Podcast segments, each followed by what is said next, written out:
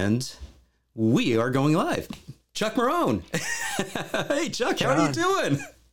I'm doing fantastic. It's hey, nice to see you. Man. Thank you so much for doing this. And uh, you know, I, I, I sent you a message earlier today that I wasn't feeling very well. I, I felt bad. You know, you, you you've uh, you've got a bit of a, a hoarse throat and a little bit of fatigue, and that's difficult and tough. But you know, uh, when you schedule something like this out, you power through it, and I appreciate that. I I wanted you to know off the top that I uh, think of you all the time, and I know I've told you this before, but I think it bears repeating.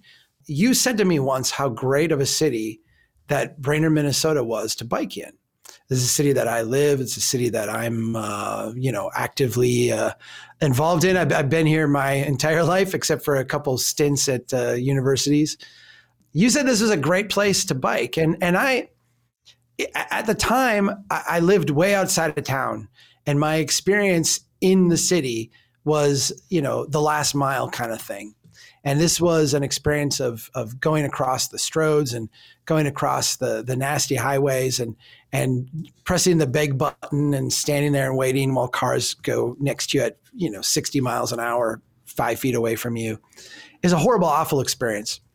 I since have, you know, obviously moved into town. I've lived here half a dozen years and I've experienced the city as a biker and with a lot of intention. I mean, I, I bike quite a bit now. I, I bike a lot and I bike uh, for practical reasons. I also bike um, for fun, you know, uh, recreation. In both ways, this is a great biking city. Yes, there's the highway that runs through the middle of town. It's nasty. It's terrible yes, you know, there's some places where it, it, it, it really is difficult to buy. The bridge crossing the Mississippi River has, it's like a four foot wide sidewalk on the side, and the vehicles are going 50 miles an hour right next to you. Yeah. It is really deadly. But for the most part, this is a great place to bike. It's got a lot of, it's got, it's got good, quiet neighborhoods connected to uh, some decent trail systems. And I think the thing that is, maybe not um, appreciated a much is just how many destinations there are in biking distance. You know, when you when you walk, you've got a one mile kind of easy walk window for me. I, I'm, I'm maybe a little bit healthier than the typical person, but I feel like a one, you know, if you if you walk regularly, one mile is not a difficult walk. Right. But wow, if you start biking, I mean, I can reach everything. I, yeah. I never need to get in a car, like literally never need to get in a car. And I live in a city, city. of 14,000 people. It's yeah. a small town. Yeah. yeah. A small town. It's yeah. 14,000 people. Yeah. And, um, you know, you, if you told my neighbors, you're going to be without your car for a month. Yeah. Most of them would say, I have no clue how I'm going to survive. Yeah. And for me, it's like, wow, this is, yeah, I, I, I can, if I don't have to drive to the airport or drive something for my kids, right. I can go a month without starting my car. Yeah, yeah, yeah. Yeah. Yeah. It's good stuff. And I think that that's a, an interesting story too, because it's the story of smaller cities, smaller towns. And then when we look at it, it's the story of our neighborhoods. You know, it, yeah. it's it, it's the reality that we can have, you know, uh, you know these places that we can get to. But you brought it up it's the thing that gets in the way are those stroads this road that you literally have cutting right through the middle of your your city you know separating your neighborhood from the historic downtown and where your office used to be. It's a trauma actually. Yeah. and i've started to i started to experience it as and, and, I don't want to be I don't want to be melodramatic, and I'm I'm going to preface this by saying I am not saying this to be melodramatic. Uh, I'm an engineer from Minnesota. Uh, hyperbole is is not always you know it's not really my thing. Um, there's a certain amount of violence that you experience when you have to traverse across uh, what is Highway 210 through the middle of the city of Brainerd. It is five lanes. It is fast, high speed traffic. Um, you feel naked and exposed uh, on the approach to it when you're crossing it and on the approach, uh, uh, you know, the, the departure away from it. No matter how you do it, it is a, a very hostile, threatening kind of experience. And yeah, I, you know, this is not unique to my city. I mean, most cities have something similar to this, particularly cities of this size. Uh, have you know the main highway running through the middle of town. It's our economic artery. It is the place that has done like more destruction to a city than anything. Is this nasty Stroad? And yeah, it, it makes it, it if if somehow that were solved, it would alleviate I think ninety percent of the obstacles that people have to uh, to getting around by foot and by bike in, in this community. Yeah, yeah. Well, let's let's do this. Let's rewind just a little bit and um, yeah. and give the audience a little bit of context in, in history. Uh, we, we do it's an, an international audience, so I know we've uh, see some of the names of the folks that are uh, that are tuning in. So we've got uh, ne- the Netherlands are in the house. Some of the so, not just bikes friends. Yeah, yeah, exactly. So, um, but why don't you just take a moment to just give your uh, very brief introduction as to who Chuck Marohn is and Strong Towns. Yeah, well, I'm I'm uh, I'm an engineer. I'm a planner. I worked for many many years doing municipal engineering and planning projects, both for a, a firm. I, I, interned at the DOT during college. I went to work for a consulting firm after college. I went back to graduate school, started my own firm as part of that process, and wrote ordinances, process permits, did uh, sewer water projects, uh, road projects all around the state of Minnesota. Um, in 2008 uh, after after many revelations in in this work. Uh, in 2008, as the market was cratering, as uh, banks were failing, as housing was uh, in, in implosion, uh, I sat down and started to write a blog. And I've I've told this before. I, I think it's worth saying again. If you ever experience therapy, a lot of times people who have suffered trauma, they will ask you to journal and journal is a way of kind of reliving the the memory or sorting things out in your brain and allows you to kind of deal with it and cope with it. And at, at, at that point i was experiencing a lot of just cognitive dissonance in my own brain between the work that i was doing and the, the clearly destructive outcomes that i was experiencing around me. And so i started to write. And my whole thing was i'm going to explain why our cities are going broke. I'm going to explain why they don't work.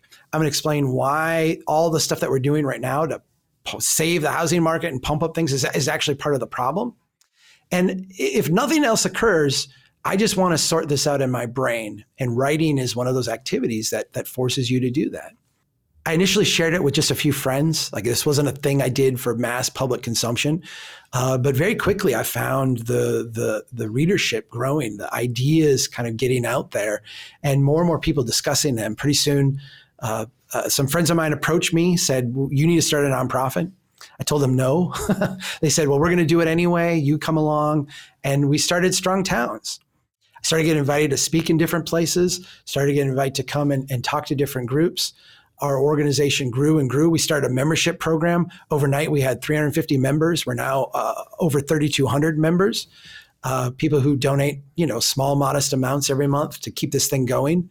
Uh, and it has been uh, this this this kind of rocket ship journey intellectually of, of developing ideas, sharing them with the world. And, and now at a point where a decade later, decade plus later, watching people going out saying, uh, I'm inspired by strong towns. Here's what I'm going to do. Uh, local leaders, uh, local activists, mayors, city council members, and uh, you know it's really, really uh, taken on a life of its own now. One that's that's really exciting because of a lot of heroes around the country that want to make their cities better. Yeah, yeah. So when I think back to those early days, when I go go back, to, you were involved in this. You were part of the early trying to help us figure out what to do with this. Thing. Yeah, I, I definitely before the membership structure, and mm-hmm. um, it was really it was a decade ago for me. Um, I, I, got on board in sort of the you know 2010 2011 timeframe and then 2012 i think we met up at cnu i think it was at uh, in west palm beach that year and then yeah. of course in 2013 the year of my corduroy uh, corduroy blazer there you go. Um, yes. And then in 2013, in 2013 is when I came up to visit you, which is what you were talking about earlier, was me yeah. tooling around uh, Brainerd, Minnesota on my, my Brompton and going, you know, this, it isn't great, but it isn't bad. And part yeah. of what makes many of these cities and towns not bad. They're not great, but they're not bad for getting around on bike and, and by walking is that in reality, except for that Stroad, there's nobody around. There's not that many cars. Right. Yeah. yeah. It, that's the that's the that's the astounding thing is that we have put so much of our wealth right. into frictionless movement of motor vehicles. And you know ob- obsessively so like oh there's a there's a 30 second delay someone experienced on the other side of town at one point we need 9 million dollars and literally like this is what yeah. we're talking about there's no cars right uh, and, and and this was a this was a cognitive dissonance thing for me too because I grew up here. I grew up in a a car culture. I grew up. I, I, I passed my driver's test on my 16th birthday. I saved up and bought myself a car. I, I, I did an interview a, a, while back and they asked me about growing up here. And I said, you know, I, I needed a car because I wanted a girlfriend. And that was, you know, those two things were synonymous at right. that point because a car meant, you know, mobility. You get around. I, I have, I'm not an anti car person, but stepping back and looking at the way we have essentially given up so much of our wealth so much of our prosperity, so much of the quality of life and experience that that is good in this neighborhood so that we can have high speed frictionless right. traffic. That would be ridiculous enough if every if there was tons of traffic. But when you take it the next step further and realize that like a really busy street will have one car every 3 or 4 minutes go by. Right it, it becomes like a pathology. It's at some point you step back and recognize that th- th- there's there's something almost pathological in our analysis of our environment that has prompted us to do this. And I, I can't the human psychological part I struggle to even grasp and understand. Yeah, yeah. So you've written two books now. Yeah. And uh, the most recent book that you wrote was Confessions of a Recovering Engineer. Uh, give us give us the, the the elevator pitch as to why you wrote this book and and what it's all about. Yeah, I, I actually am working on the third book right now. There's five books in the series that I pitched to Wiley Publishing. And I feel like it was a little bit, and I'm not comparing myself to George Lucas, but I feel it was a little bit like George Lucas when he had like this vision for how six Star Wars movies should go. And the studio's like, yeah, okay, this is crazy. Give us one. Uh, that was Strong Towns. That was the first one. But if you go through Strong Towns, a lot of people are disappointed because you didn't talk about Stroads. You didn't talk about uh, any of the transportation stuff. And Confessions is that it's this hyper focus on the transportation issues as they intersect with strong towns. I use as a device for this book the city of Springfield, Massachusetts, because uh, I had the, the, the good fortune, the bad fortune. I, I you know, it, it, was a tragedy of being in the city at the time this this tragedy occurred. This uh, stroad through the middle of the city.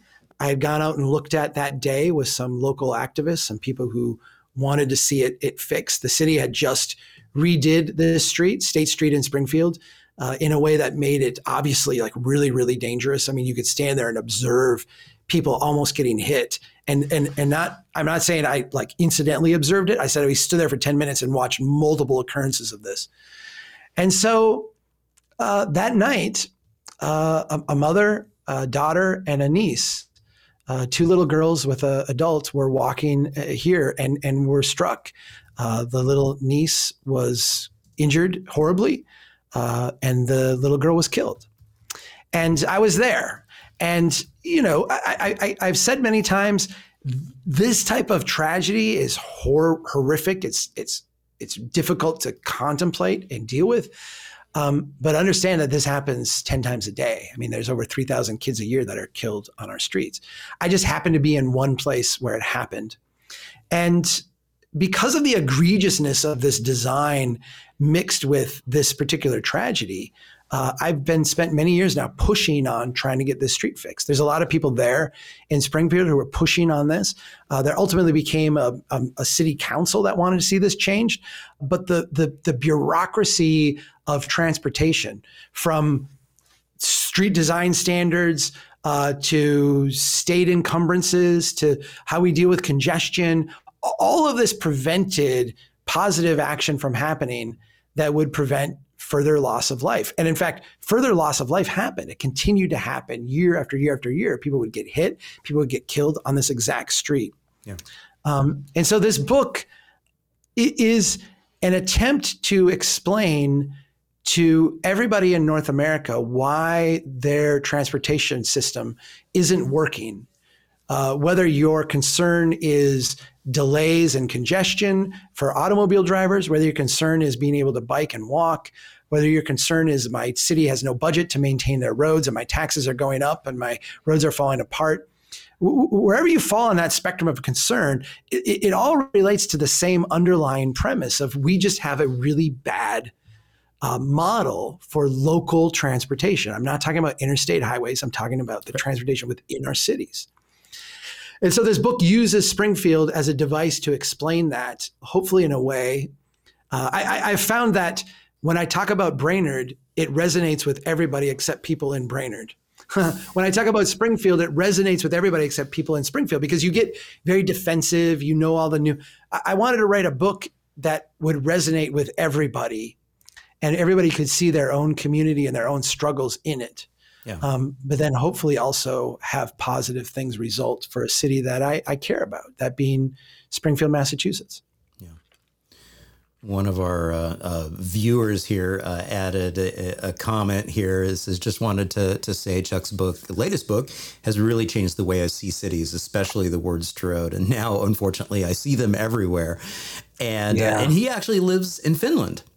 so yeah, I know. They're I, everywhere. It's a they're ubiquitous. it's a U.S. export. Yes, and I apologize for that. Yeah. I, I, do I do uh, feel regret, and re- maybe regret is the wrong word because I would do it again. I, I do lament the fact that I walked around for many years looking at these things, and they bothered me. The Stroad condition, the idea that we would at the simultaneously try to move cars very very quickly while we also created a place adjacent to that. Right. Um, we would try to do two things at once and you know fail at fail at both of them. This was something where i would i would drive my wife crazy because we would we would go on vacation and I'd be like, I can't believe what they've done here. Like, look at this and I would point all of these things, and, and, and in my own town, I would write about them, I'd talk about them, and I'd, I'd try to get our cities to, to change these.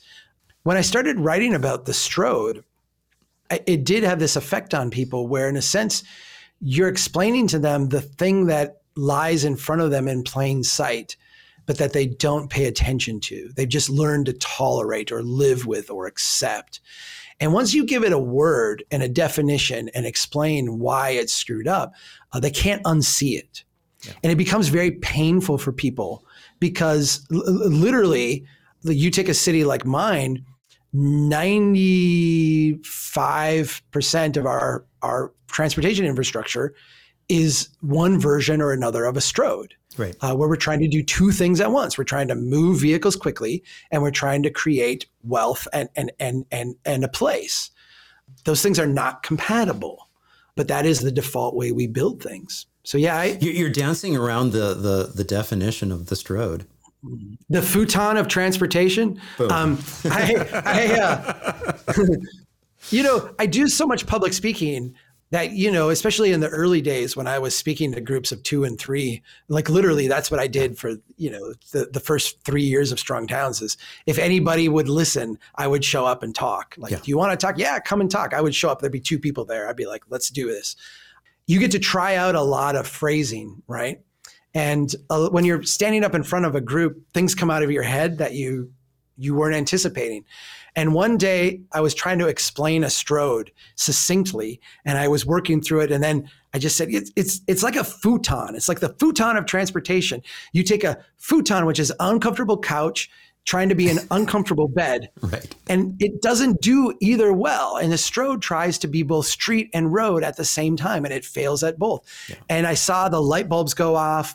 I saw people like, okay, that, that resonates with me. Like I get it. And so yeah, it's the it's the futon of transportation.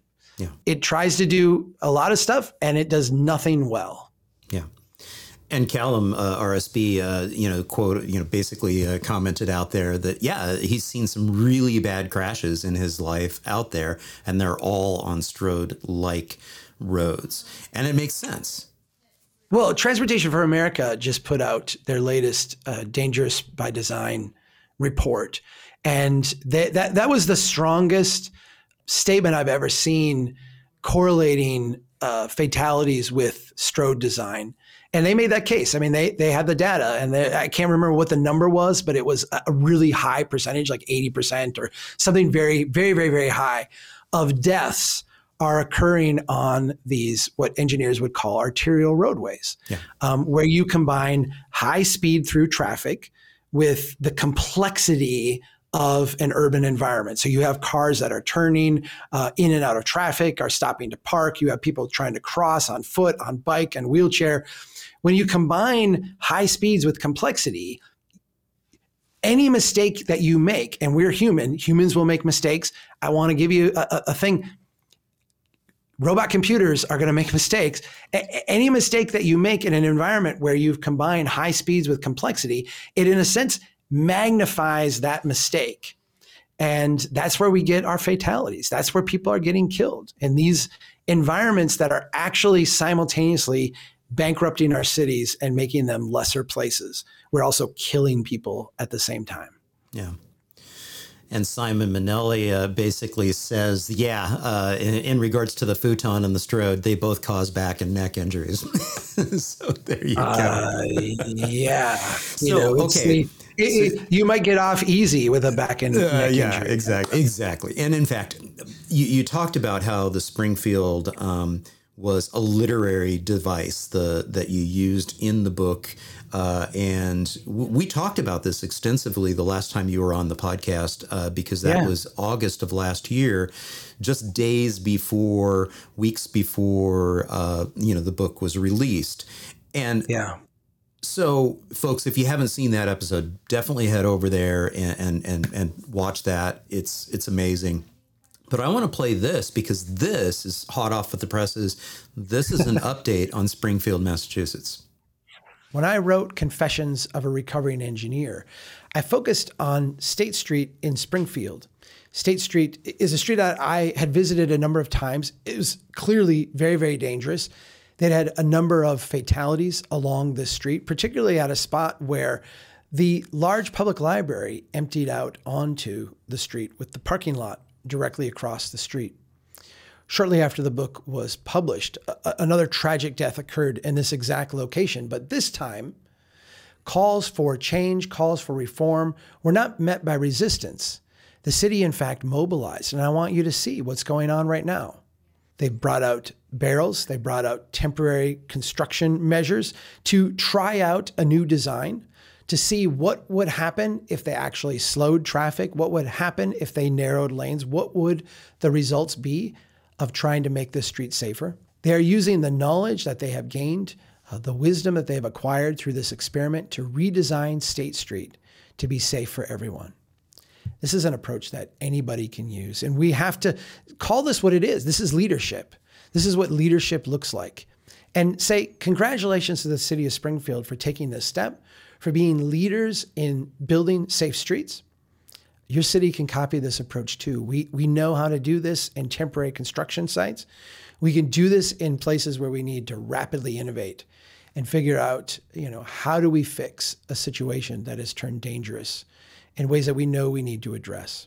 This is how we build safe and productive streets. This is how we build a nation of strong towns. Love it. Coolio, man. So let me say I, this. I, I, was going to yeah, say, go, I, was go gonna, for it. I, was going to say, as somebody who obviously read the book, you are not kind to them. you called them out. so I watched this and I'm like, whoa, where is this Chuck coming from? Uh, so, anyways, that was just my immediate well, you, gut reaction.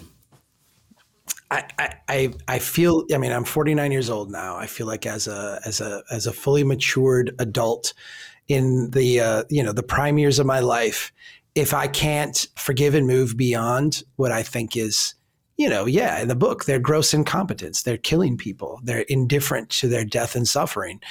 You know, it, it would be easy for me to get on a video and say, these people have blood on their hands and and this is like the least that they could have done. They should have done it six seven eight years ago. But you know we we we need we need to be able to move on and we need we need we need people to because uh, i when i look at this situation the thing that prevented change for so long the thing that made them resist taking these obvious steps uh, was defensiveness. It was a very human emotion. Uh, we studied this street. We came up with this design. We built this design, and now that design is killing people.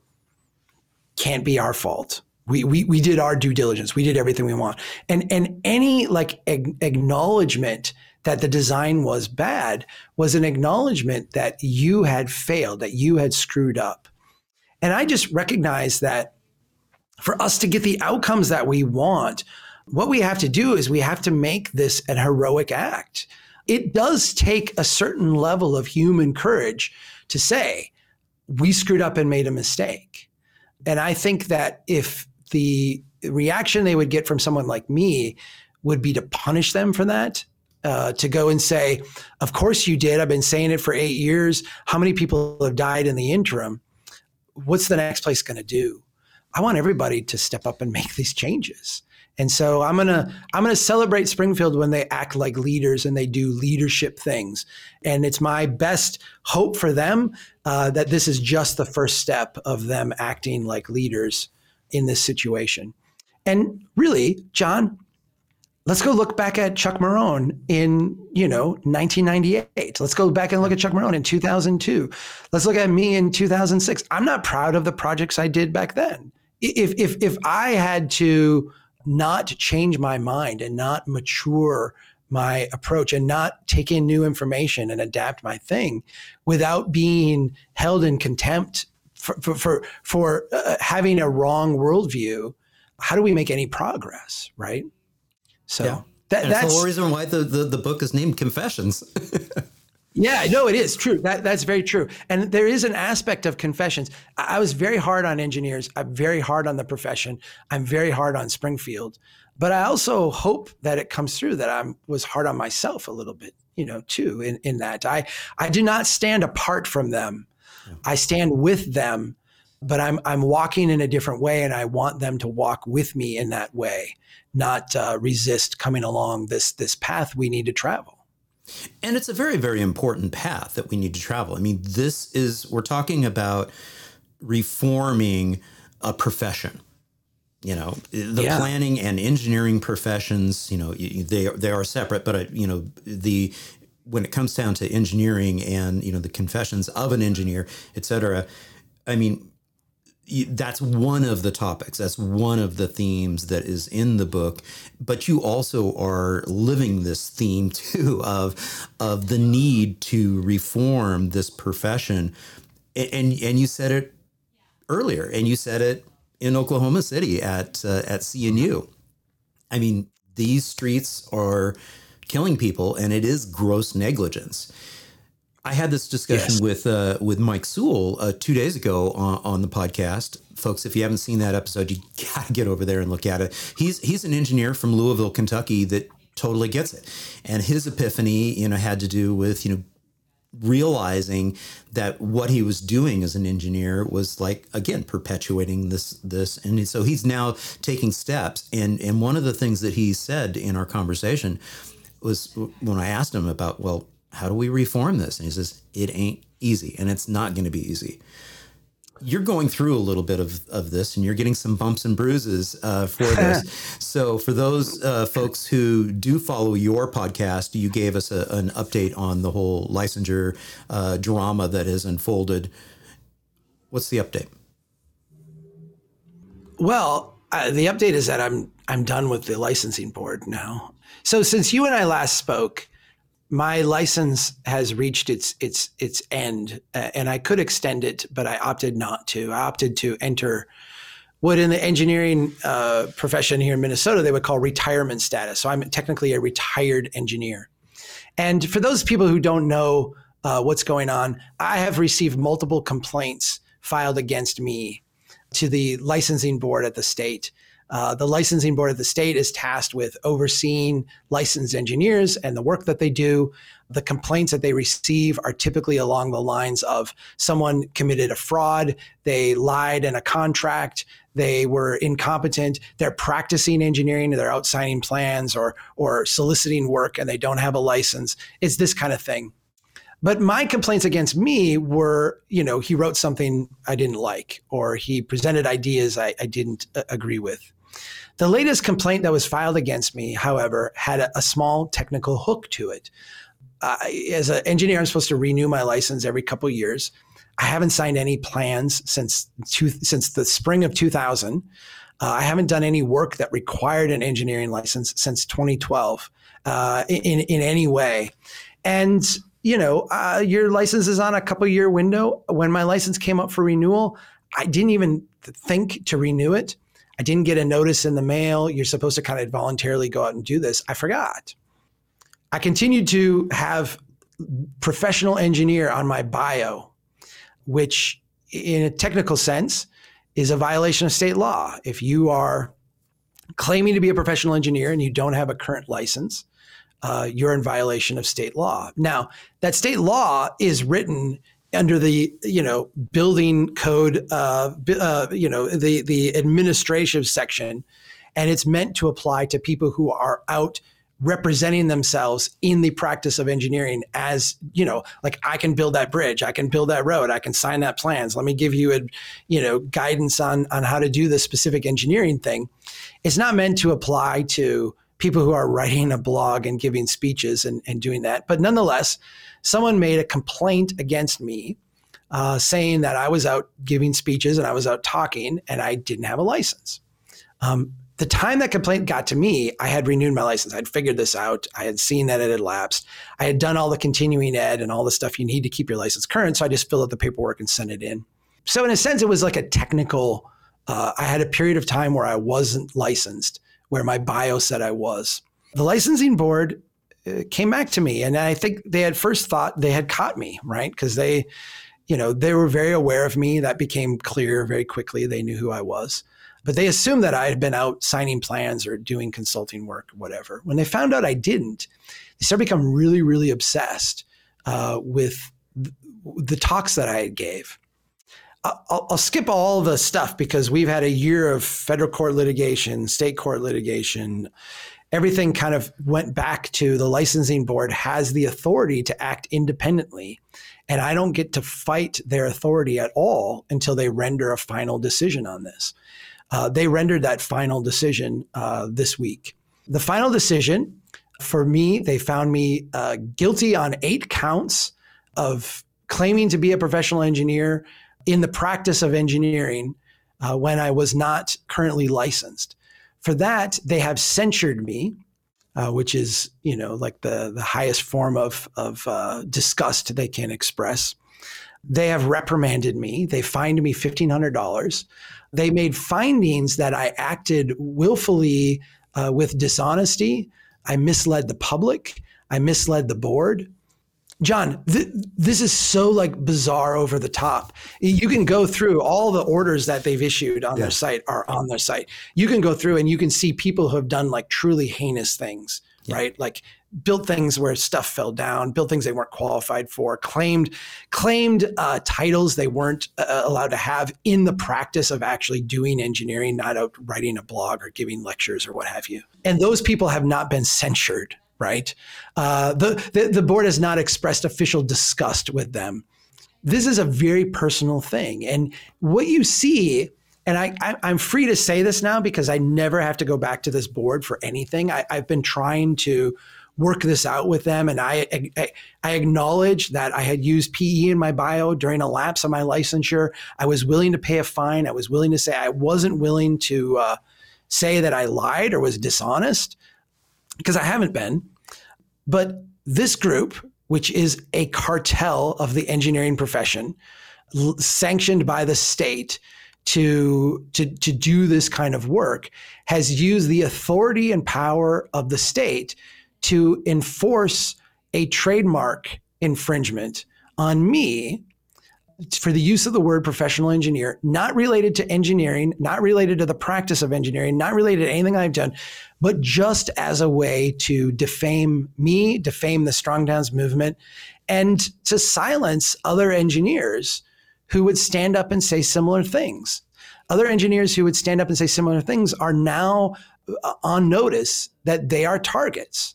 And if you have a, a lapse in licensure or you say something that is, a, they're going to drag you in and force you to go through hearings. They're gonna they're gonna try to tar and feather you. Uh, they're gonna put your life through hell. So it's best to just keep your mouth shut. Strong Towns, we're not gonna we're not gonna take this. We are filing an appeal in the state court of appeals. There's a process you have to follow. We have to go to the state court of appeals. We just go to the state supreme court if if if if their ruling is upheld.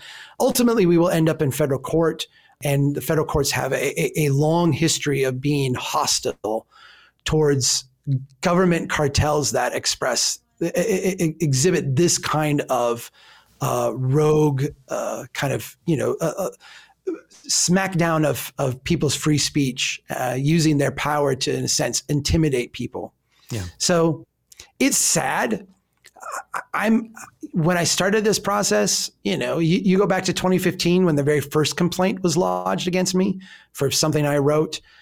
My assumption was that the licensing board would be a dignified place.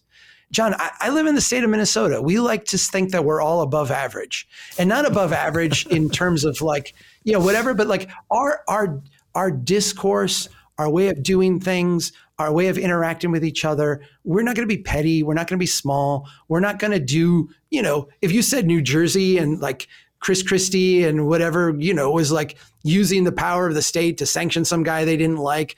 Okay, like those are the things that go on out there. It's a full contact sport. Here in Minnesota, we don't do those things. Yeah. Yeah, we do those things. Yeah, we do. In and, the engineering and, field, you do. I, I, think that has been the most disappointing thing to me is yeah. that I have a lot of I'm I think if you were going to criticize me in terms of this interaction that I've had is that I was naive and believed in the best intent of the people involved in this. And it is very clear now that this cartel, the state licensing board, is using their power and authority to attack me and to threaten and intimidate other engineers. And it's disgusting. It, it makes me, it makes me really sad, really, really sad. Yeah. And to be clear, I mean, every state has something similar to this in terms of the licensing board, and it's out there. And and and Chuck, how dare you? I mean, seriously, how dare you threaten the status quo of the all omnipotent power of the engineers? But it, that's ex- essentially is it what what you were doing in that book is you were calling out you know the fact that this is insane that people continue yeah. to be killed on these roads and they they will not hear being criticized. No they won't. and i i go when when i give a public lecture on the confessions uh, material or, or, or even you go through the book I, I i try to explain how we got here. And i try to explain how we got here in a way that gives people in the profession today an out right? And and part of this is giving myself an out, right? The, this is the approach that I was I was given. This is what I was taught in school. This is what I was taught as an engineer in training. This is what my my mentors and my elders and, and the people in this profession that I learned from taught me how to do. And they learned it from people and they learned it from people. But you go back and see, like, how did this all start? We were trying to build an interstate system across a continent uh, we were trying to pump out uh, lots and lots of money to keep our economy from going back into depression after the end of World War II. And we took all of this kind of stuff around building highways and we said, if it works great there, it'll work even better in the middle of our cities. It was a wrong idea. It was a wrong approach. And I try to give people an out. I try to give people like, I, I get it. You you've walked into this profession and this is what you've been handed. But step back with me and walk down a different path and, and, and have a different recognition. In the absence of that, and I, I think even with that, it's clear what needs to happen.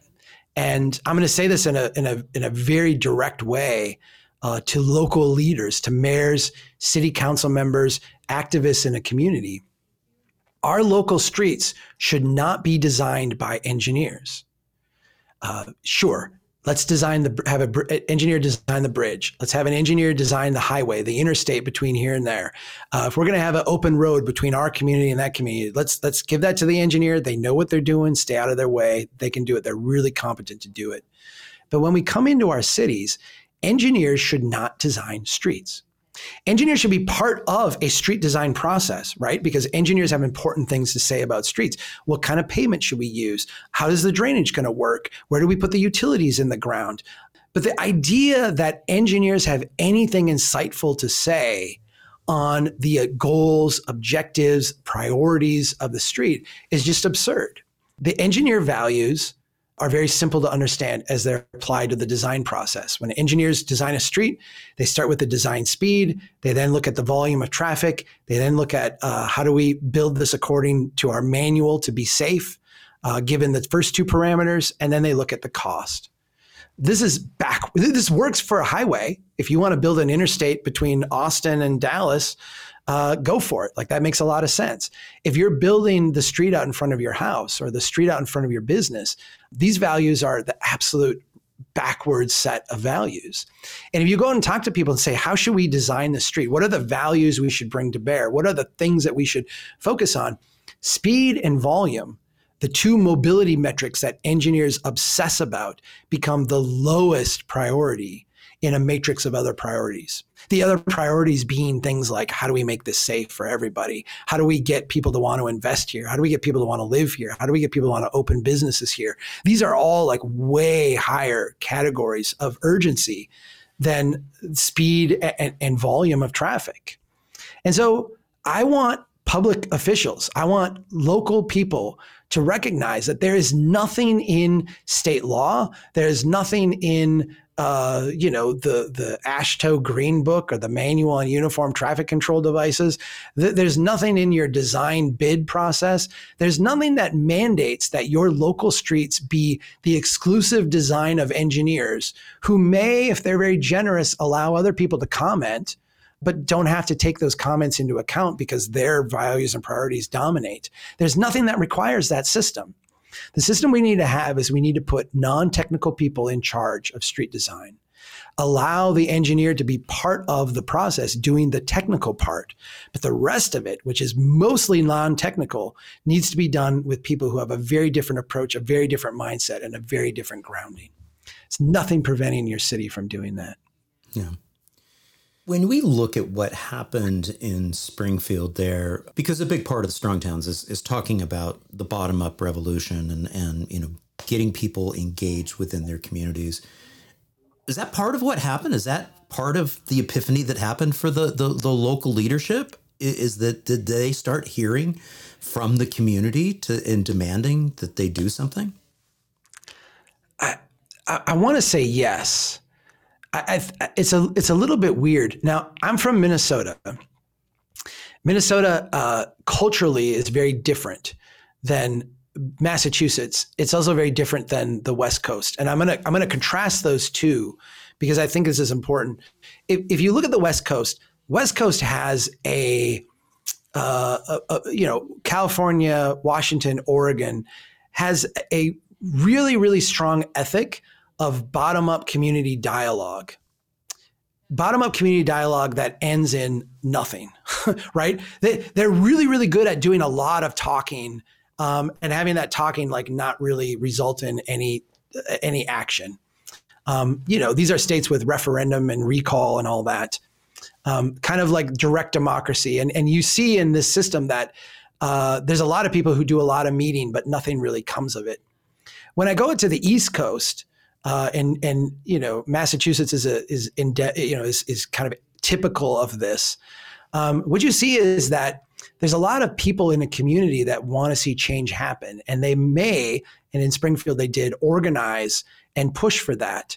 Um, but the decisions are very insulated, very separated, and the the consultation in those cases are there's almost like a wall. Uh, so uh, we're not even pretending to do public engagement. We're not even pretending to come out. We're just going to come out and tell you like what we're going to do. Right. And you know, we'll sit here and you can complain and you can do it because we got to go through this process. But that's what we're going to do. Um, California seems very bottom up chaotic. Like West Coast seems very bottom up chaotic without uh, a connection to actual policy results.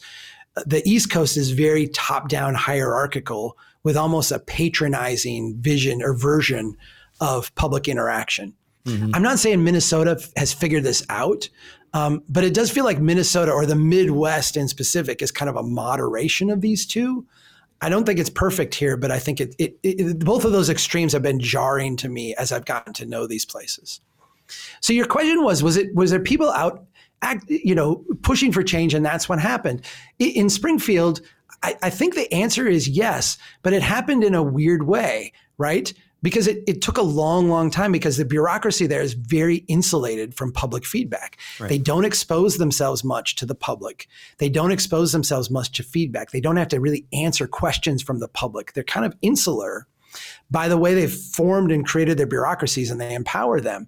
But what happened is that people, activists in the community, people who wanted to see this specific street dealt with, worked to get other people elected and uh, they've had a complete turnover in their city council to the point where when the latest crash happened, the one that happened last November, after three months after the book is out, another person is killed in the exact same spot. Horrible tragedy. Uh, the city council said, we are going to demand answers. Right. And the mayor can be insulated from that. The city planning uh, public works director can be insulated from that. But we're here and we are going to hold hearings and demand answers and do this very publicly. And I think that was the I think that was the thing that broke the logjam, right? Yeah. Well, and um, I think and you've said this before is that engineers are good at solving problems that mm. you know it, but you have to give them the right problem to solve um, but what was happening with this particular you know case i mean that engineer was like incredibly condescending to you know the public and to even the elected officials that were saying we need answers and and it was just a very very unfortunate situation. It's it's actually kind of related to a question that has just popped up here um, on the feed and it's uh, you know any battle tested tricks from chuck on how to make thick-headed planners and engineers see and understand the mayhem they're creating. I'm struggling with that. Yeah i i i don't waste my time on that right? You know, it was Charles Darwin at the end of Origin of Species laments that a lot of progress is made one funeral at a time. And he talks about his, you know, ideas in uh, regarding evolution, and he said these are being wholly rejected by people. Uh, there's a whole group of people who, you know, are not even they're so uh, entrenched in the body of knowledge that they themselves have digested over the course of their lifetime that they cannot open their minds and their hearts to new ideas. I, I feel like what Darwin was saying was a comment not about, you know, in his case, biologists or, or people in science. It was also not applicable to engineers and, and, and planners specifically. I think that is a, a human thing, right? And so I, I, think we need to recognize that engineers and planners are humans. They're going to have human reactions and emotions to things. And a lot of them are going to be intransigent and not uh, be willing to adopt or, or change their approach. In those situations, there's really only two things to be done. And I don't think there's a, like it's a magic elixir we can give them. I don't, I often get asked, will you come and I've got this horrible engineer. Will you come and like whisper the, the magic incantation that will make them a good engineer? And I'm like, there, there is no such thing. I think Darwin was right. I think there'll be a lot of funerals, and that's how progress will be made. And and I don't mean these people will uh, necessarily have to die, but I think that there will be a lot of retirements, and the people who come in will have a different point of view. Now, if we want to accelerate that, I think there's a lot of legitimate ways to do that, and that's where I think you know local governments in particular have the capacity to direct things in different ways than they have now. Don't fight with that engineer. Don't fight with that planner. Just take them out of the decision making process. Make them a subordinate part of the team. rearrange your structure so that they're not the ones carrying this project forward. They're the ones that comments on the work of others and provides their kind of narrow technical expertise. To me, that's the way that we get around this, this problem, short of people retiring and moving on. And I'm just going to say, I've, I've, said this before in many ways, and I, you know, I look at the cartel of engineers in my state. A lot of them need to lose their job.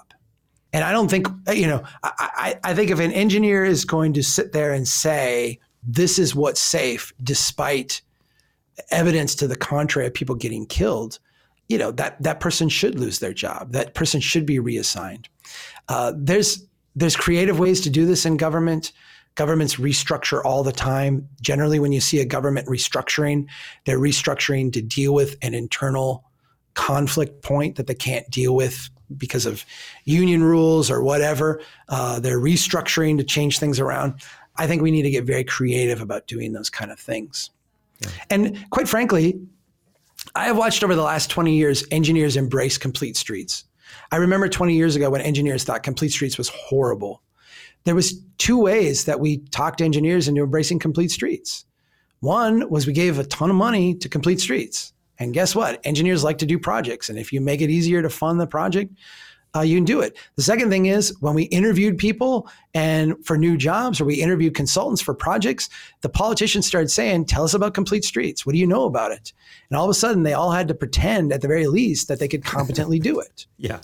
Yeah. Start asking them about strong towns. Start asking them yeah. about safe and productive streets. Start asking them about walkability. Start asking them about the interaction. What, what is a stroad and what's the interaction and how do we deal with this safety issue? Start asking those questions. And what will happen is like internally, the incentives of the profession will change from how do we get capital from the state and federal governments to build the next stroad to how do we respond to these urgent local issues? Yeah, yeah. So I pulled up your your website here. Uh, which, yeah. By the way, awesome uh, redo of the website. We've got the new logo out. And I would say that um, in in in, uh, in kind of like extending the answer to the question is understand what you can do to grow that movement. It really is a matter of you know increasing the number of people who within your community are are aware of what's going on. And i love this website the, this redone website. Um, you've got you just went through uh, your strategic planning uh, process and yep. we've got five new campaign areas. So in the about us area there's a little bit of you know the the kind of the key areas that you guys have. You got your media, you got your education, you got your resources. But uh, further down here, we get to our five campaigns that came out of the strategic planning process. Walk us through these five campaigns. We realized that uh, you know our, our, our, our last strategic plan was about building a movement how do we get these ideas in places and get people talking about them and we realize now that uh, we have built a movement. We need to continue to grow it, but we actually need to help the people in that movement focus on specific ways to make change. And we spent a lot of time internally debating over what that was going to look like. We wanted to make sure that things that we were going to work on were things that had coattails to them. So if we can get people to do X, that will also bring with it an easier path to doing A, B, C, and D behind it. So the campaigns are, are, are, are, are focus point. These are the things that we're focusing on over the next five years. Ending highway expansion. We recognize that interstate highways did something beautiful. They connected places over distance, but we built that. We were done building that at the end of the 1960s, really. And everything that's gone on since then has just been inertia. And all of that inertia has been deeply damaging to cities. The idea that we should put money into continual expansion of highways, continually building stroads, is just wrong and it's robbing our cities of wealth and capacity. That money needs to be redirected into fixing stroads, into building more productive places. And so we just said, like, we do not identify a single highway expansion project that is worthy today of support. And so, as a blanket statement, we oppose all of them, and we need to end every highway expansion project until we've actually gone back and have a sense of how we're going to fix stuff. The, the second campaign that I think is, yeah, transparent local accounting. this is just the core insight of strong towns that nothing we do at the local level to account for our city budgets actually informs people of what's going on. There's been a lot made about pensions, and I think pensions are, are a big deal. Uh, but the pension liabilities dwarf. Uh, I'm sorry, they're they're dwarfed. They, they they are tiny in comparison to our the infrastructure liabilities. Cities have built tax bases inadequate to maintain the infrastructure they put in place to, to get that tax base. It is, in many ways, a financial Ponzi scheme. And the accounting rules and, and practices that are in place today um, masquerade this. They are designed for Wall Street bond investors. They're not as designed for mayors and city councils to make decisions. They're certainly not designed for the general public to understand what is going on. And we want to pull back the veil from that and allow people to actually understand uh, the financial ramifications of the decisions their cities make. Um, incremental housing is this core Strong Towns insight that every neighborhood needs to be able to evolve and change. When we lock neighborhoods uh, in amber, uh, we create something very, very destructive for a community. And so, while no neighborhood should experience radical, radical change, no neighborhood should be completely reimagined and, and you know, the people kicked out and, and people not, you know, uh, being able to relate to the place that they have chosen. Neither can that neighborhood remain locked under glass. Uh, neighborhoods have to be able to flex and change. And so we're advocating for policies that allow that to happen. Safe and productive streets is what we've been talking about. Um, we need to shift our uh, emphasis on local streets from the throughput of traffic. So, focusing on automobiles and how quickly we move automobiles, that needs to become a deeply subordinate emphasis or goal for local streets. And the primary goal of local streets needs to be that they be safe and productive. We make that shift, we transform every community in the country. And then the last one has to deal with parking uh, mandates and subsidies. We recognize that the, the largest waste, the largest squandering of public resources and private resources from a land use standpoint in this country comes from parking. The overbuilding of parking, the over mandating of parking, the continued public subsidy of parking, and that if these things went away, a true market price for parking could emerge, uh, one that would make parking uh, a lot more in balance with the actual demand for it. Uh, I live in this small town, and I tell you, the most obsessive thing that people bring up is where do we park? Where do we park? Where do we park? And John, I- I'm telling you, it's insane. I have never gone downtown and not be able to park within 30 feet of where I'm trying to go. Right. Yeah. Um, but if you ask people, they'll say we have a massive parking problem. Um, parking is always contextual. And so, uh, given unlimited resources, uh, our tendency is to tear everything down and make everything uh, a parking lot. And we need to arrest that tendency because it's it's literally destroying our communities. Yeah, yeah. Uh, a, a, question from Charlie just came through and said, How do we get the general public involved in road designs?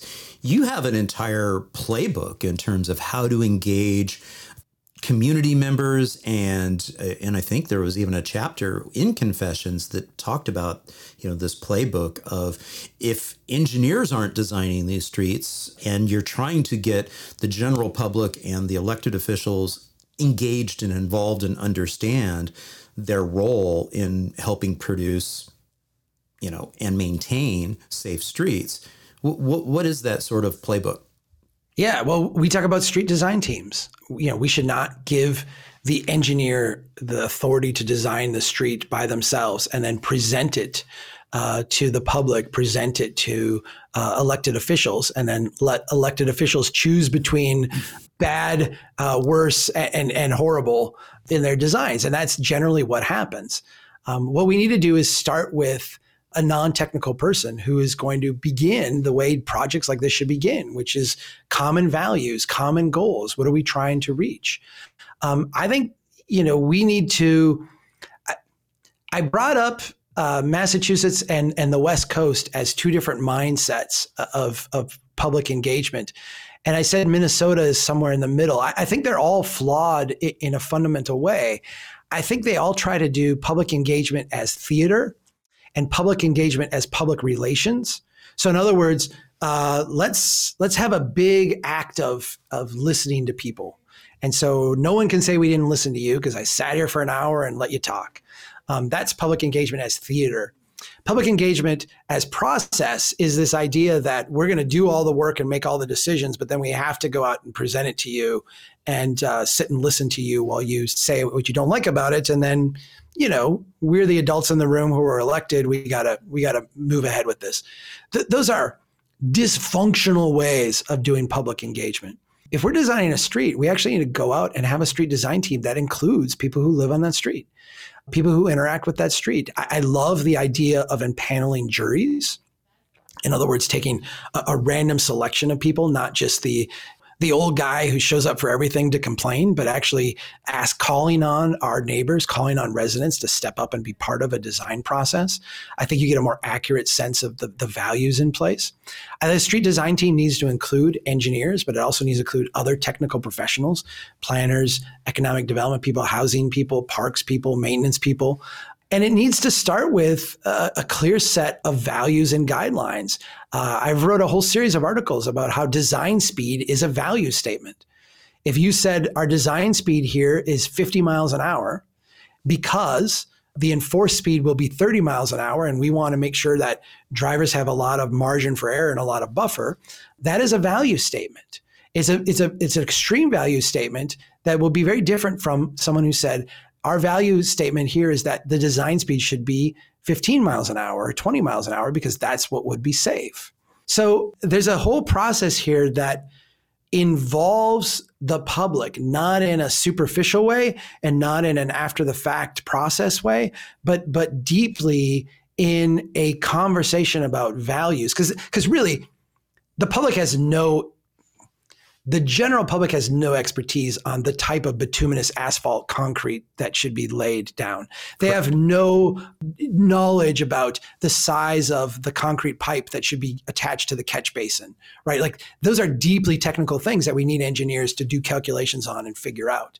But if you said to the general public, what what should the design speed be here?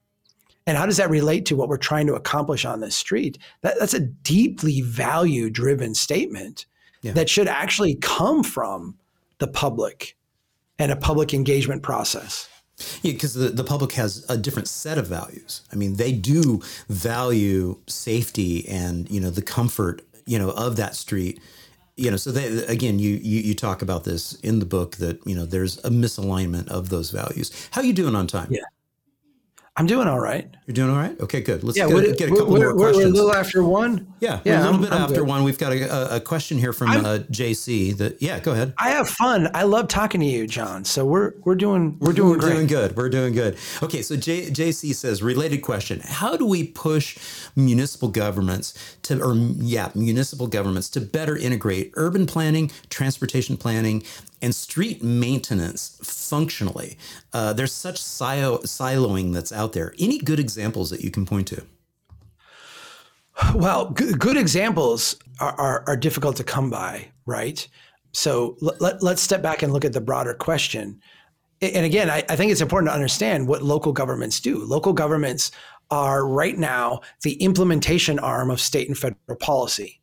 And so what we see is that local governments have, in the Great Depression, World War II, and, and beyond uh, time periods, uh, realigned themselves or oriented themselves uh, vertically. They've structured themselves into high-lows, uh, high-lows. I always say that hierarchies and silos. High-lows. I keep wanting to combine everything, and, and that is a model of the U.S. military, right? And the U.S. military, if you know anything about military structure, it's very good at uh, sending orders down and having those orders executed out. Local governments have positioned themselves as the algae in a food chain of governments, ready to accept money from the state and federal government, ready to borrow money from the bond market, and ready to accept outside uh, developers' capital to come in and then execute on that. And the silo hierarchy structure is designed to accomplish that. People say that local government is inefficient. They don't understand local government. It's ridiculously efficient. It is really, really efficient at this process. What local government needs to do is reorient itself. And a lot of the complaints that we have about hierarchies and silos being out of touch and not work, it, it would be changed if, if we rearrange government to orient horizontally when you look at these vertically aligned systems, they're very efficient. They can deliver things. What they can't do is they can't adapt and evolve. They can't customize this street and that street in different ways. It's, it's, it's very, very difficult to do. We have to actually align horizontally. And that is a, that is a different version of government. I have seen places like Shreveport, Louisiana. I've seen places like Memphis, Tennessee adopt this in limited realms to great success. The idea that instead of saying, what is the state program that we can tap into? And then how do we mobilize that program to do a project here that we want to do? Instead of asking that question, which is the project development process today, we say, where are people in the community struggling to do things? And what is the next smallest step we could take right now to address that struggle? Yeah. Um, it, that, that, to even be in a position to ask that question as a local government requires a level of humility, sensitivity to struggles, and, and, and just kind of room to breathe that local governments can't get in this vertical orientation. Yeah, yeah. If you go to most city halls today and ask them what's going on, they will. What's what are the what are the five big things you're working on? I guarantee you, four of the five of them, maybe all five of them, will be some type of implementation of a state or federal program, some working with a developer with outside capital, or something that's going to result in a bond issuance. And what that does is it makes local government really sensitive to those capital flows, to those opportunities. You talk to people and they'll be like, yeah, there's this new grant program. Yeah, there's this developer coming in. Yeah. And it makes them not sensitive to the struggle that someone has to cross the bridge or the struggle that someone has to get to work because they've got to walk two miles on sidewalks that haven't been shoveled of snow in the winter or the sensitivity of someone who is just trying to get to the park and can't cross the stroad uh, without feeling uh, like they're being violated. The, the business who's struggling to get uh, clientele because you ripped out all the sidewalks or built a huge parking you know moat between them and, and their their their constituents if we were became more sensitive to that latter group of things, what we would find is that there's an infinite number of really small, really productive projects that we could do yeah. that would be very high returning. I mean, financially would put cities in a much greater position, uh, but would also improve people's quality of life. It's the, little, hard to it's the little unsexy things too. I mean, you know, part of JC's question was, you know, the maintenance. I mean, maintenance is boring, but it is essential. Uh, one of the other uh, comments that he had here, I'll put it up on screen here, is my real parking issue is a woeful lack of secure, hopefully covered bike parking. I mean, these are yeah. little things. These are not the big, massive, ribbon cutting, inducing, political, hand you know shaking types of of events. I mean, these are like, can you block and tackle? Can you do the basics well? I don't want to I don't want to make this too meta, but let me let me make an observation that I, I feel is true. If I look back at my grandfather, he grew up in the Great Depression. He was a Marine in World War II. If you talk to him, his entire life was an obsession with the little things, right? Mm-hmm. He would give all the grandkids pop and he would get mad because uh, we wouldn't finish the whole thing. You'd leave this much at the bottom. Right, right. Drove him, drove him nuts. Drove and him I can, absolutely. And I, and I, can totally tell that you're from the Midwest because you called it pop. So yeah, I call it pop. Um, when when you would eat over at my grandparents' house, if you did not clean your plate, it was an offense beyond offenses. Right, like that was that was completely unacceptable unacceptable in every way. I, I, look at my kids and I'm like, I don't want you to clean your plate because if you're not hungry, I don't want you to eat. I want you to be healthy. Don't stuff yourself, you know, like eat, eat healthily. For my grandfather, wasting stuff, wasting food, wasting pop, wasting time, wasting, uh, you know, fertile ground that you could plant something. Th- these were things that just really bothered him because he had lived in times of severe want.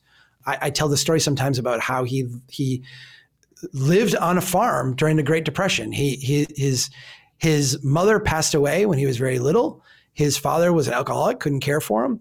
He wound up basically the neighbors allowed him to live in the barn. This is in Minnesota in the Great Depression. This was not great uh, living accommodations, but as a young boy, he slept in the barn and he worked the farm, and then they would feed him. So this is a guy who knew hardship, right?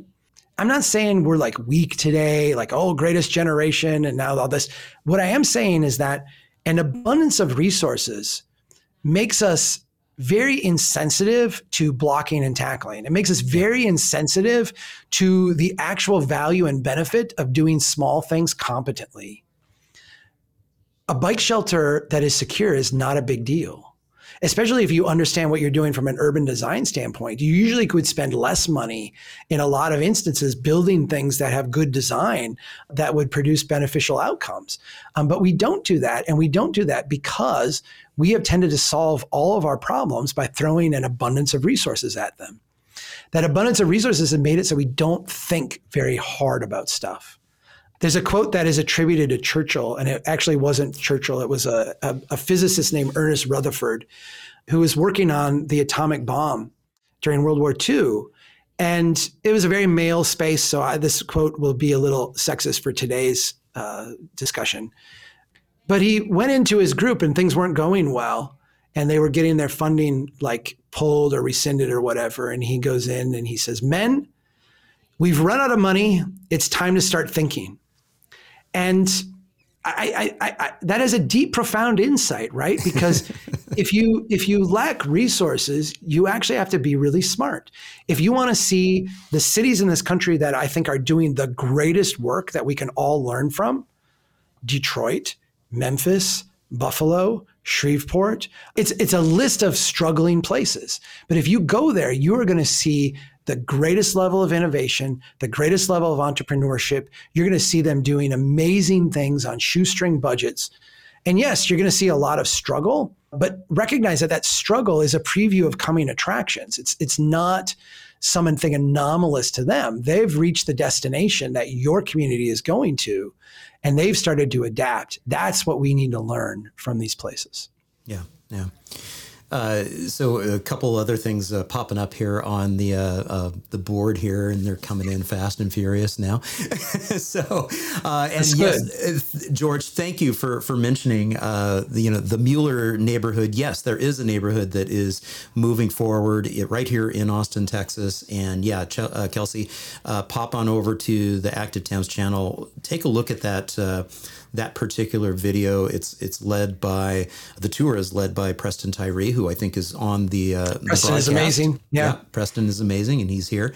Um, so one of the other questions that came up, and and and this kind of like starts to look forward, and hopefully creates some hope for us.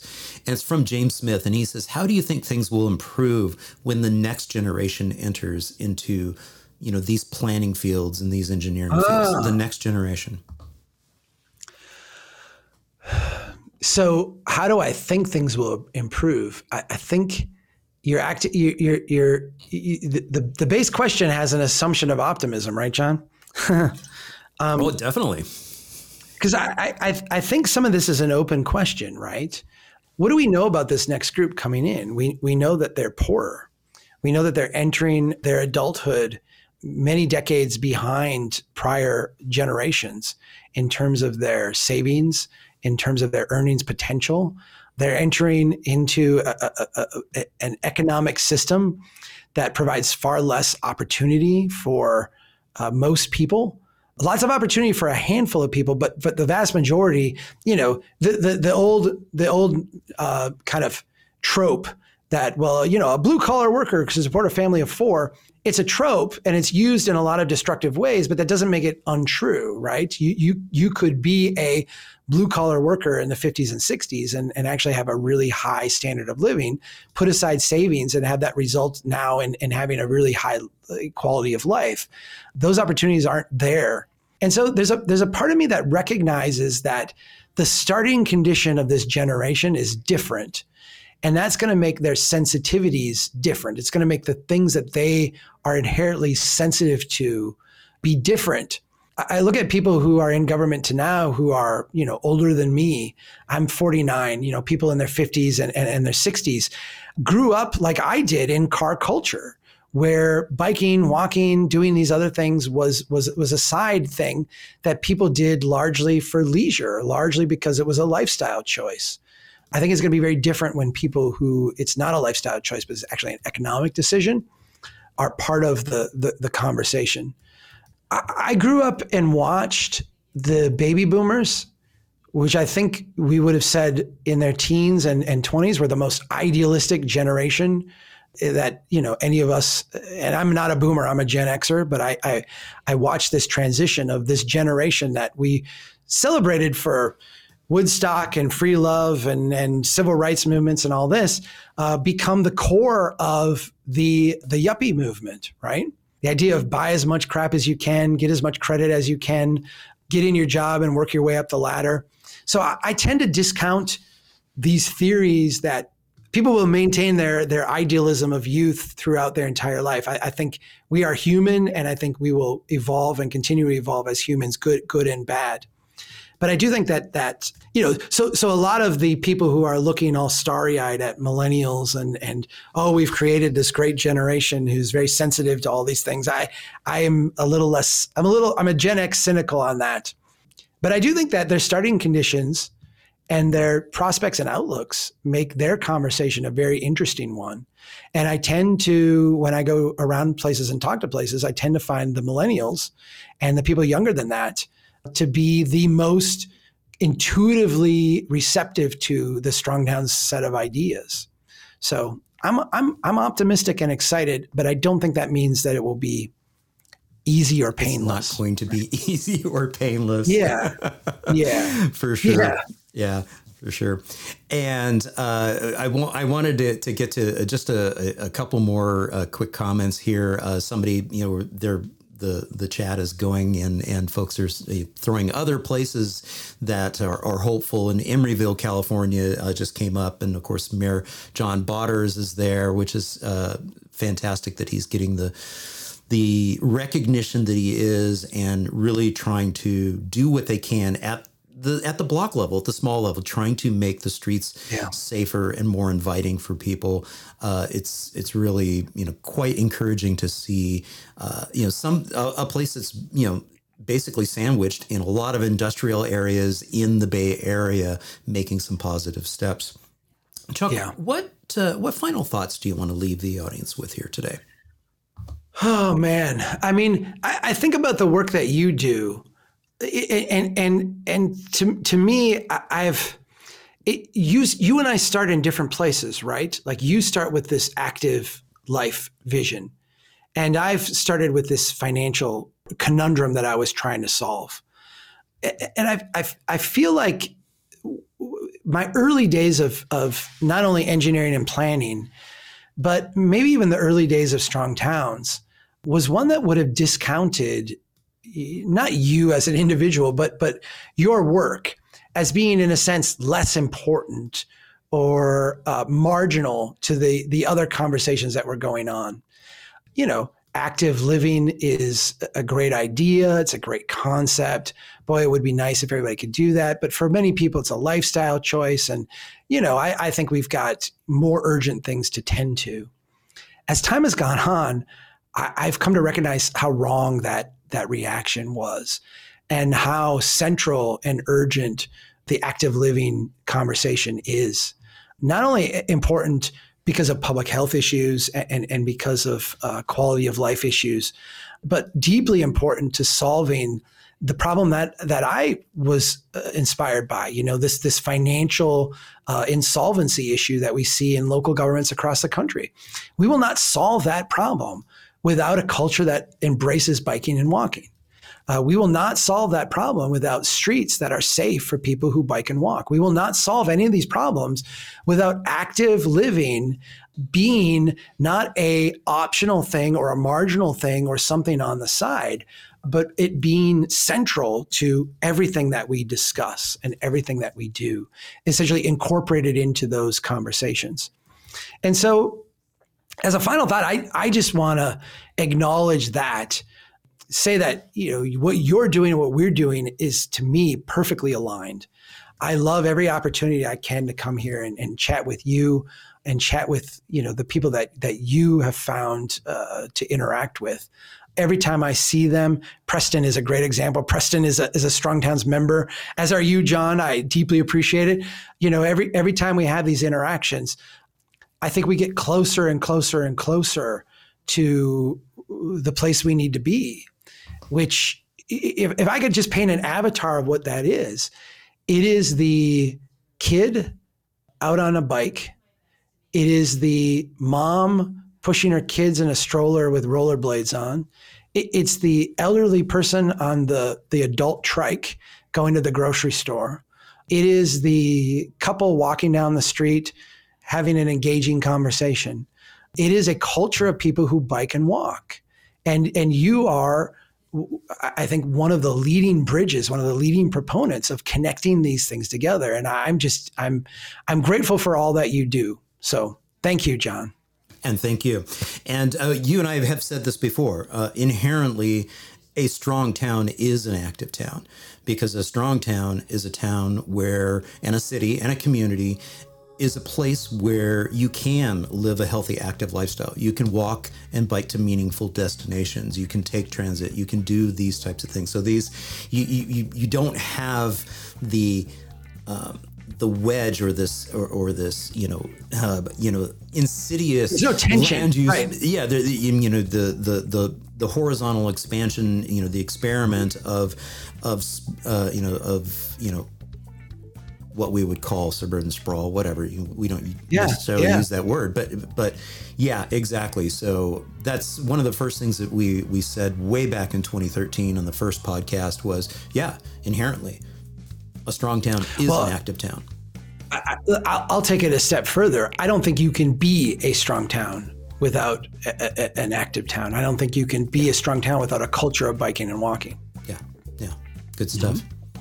Yeah. Thanks, man. Thank you so much, man. It's been an absolute pleasure uh, having you once again on the podcast. Hey, to the audience, thank you so much. I, it's so cool to see all of the chats, you know, flying through here. I hope you had a good time. I'm going to try to do more of these live streaming events. And in fact, I'll announce this. Uh, the War on Cars will be here for our final episode for season three. So Doug Gordon will be here, and uh, we'll we'll have that out. So uh, once again, good stuff. And uh, thank you once again for uh, for joining me on the Active Towns podcast.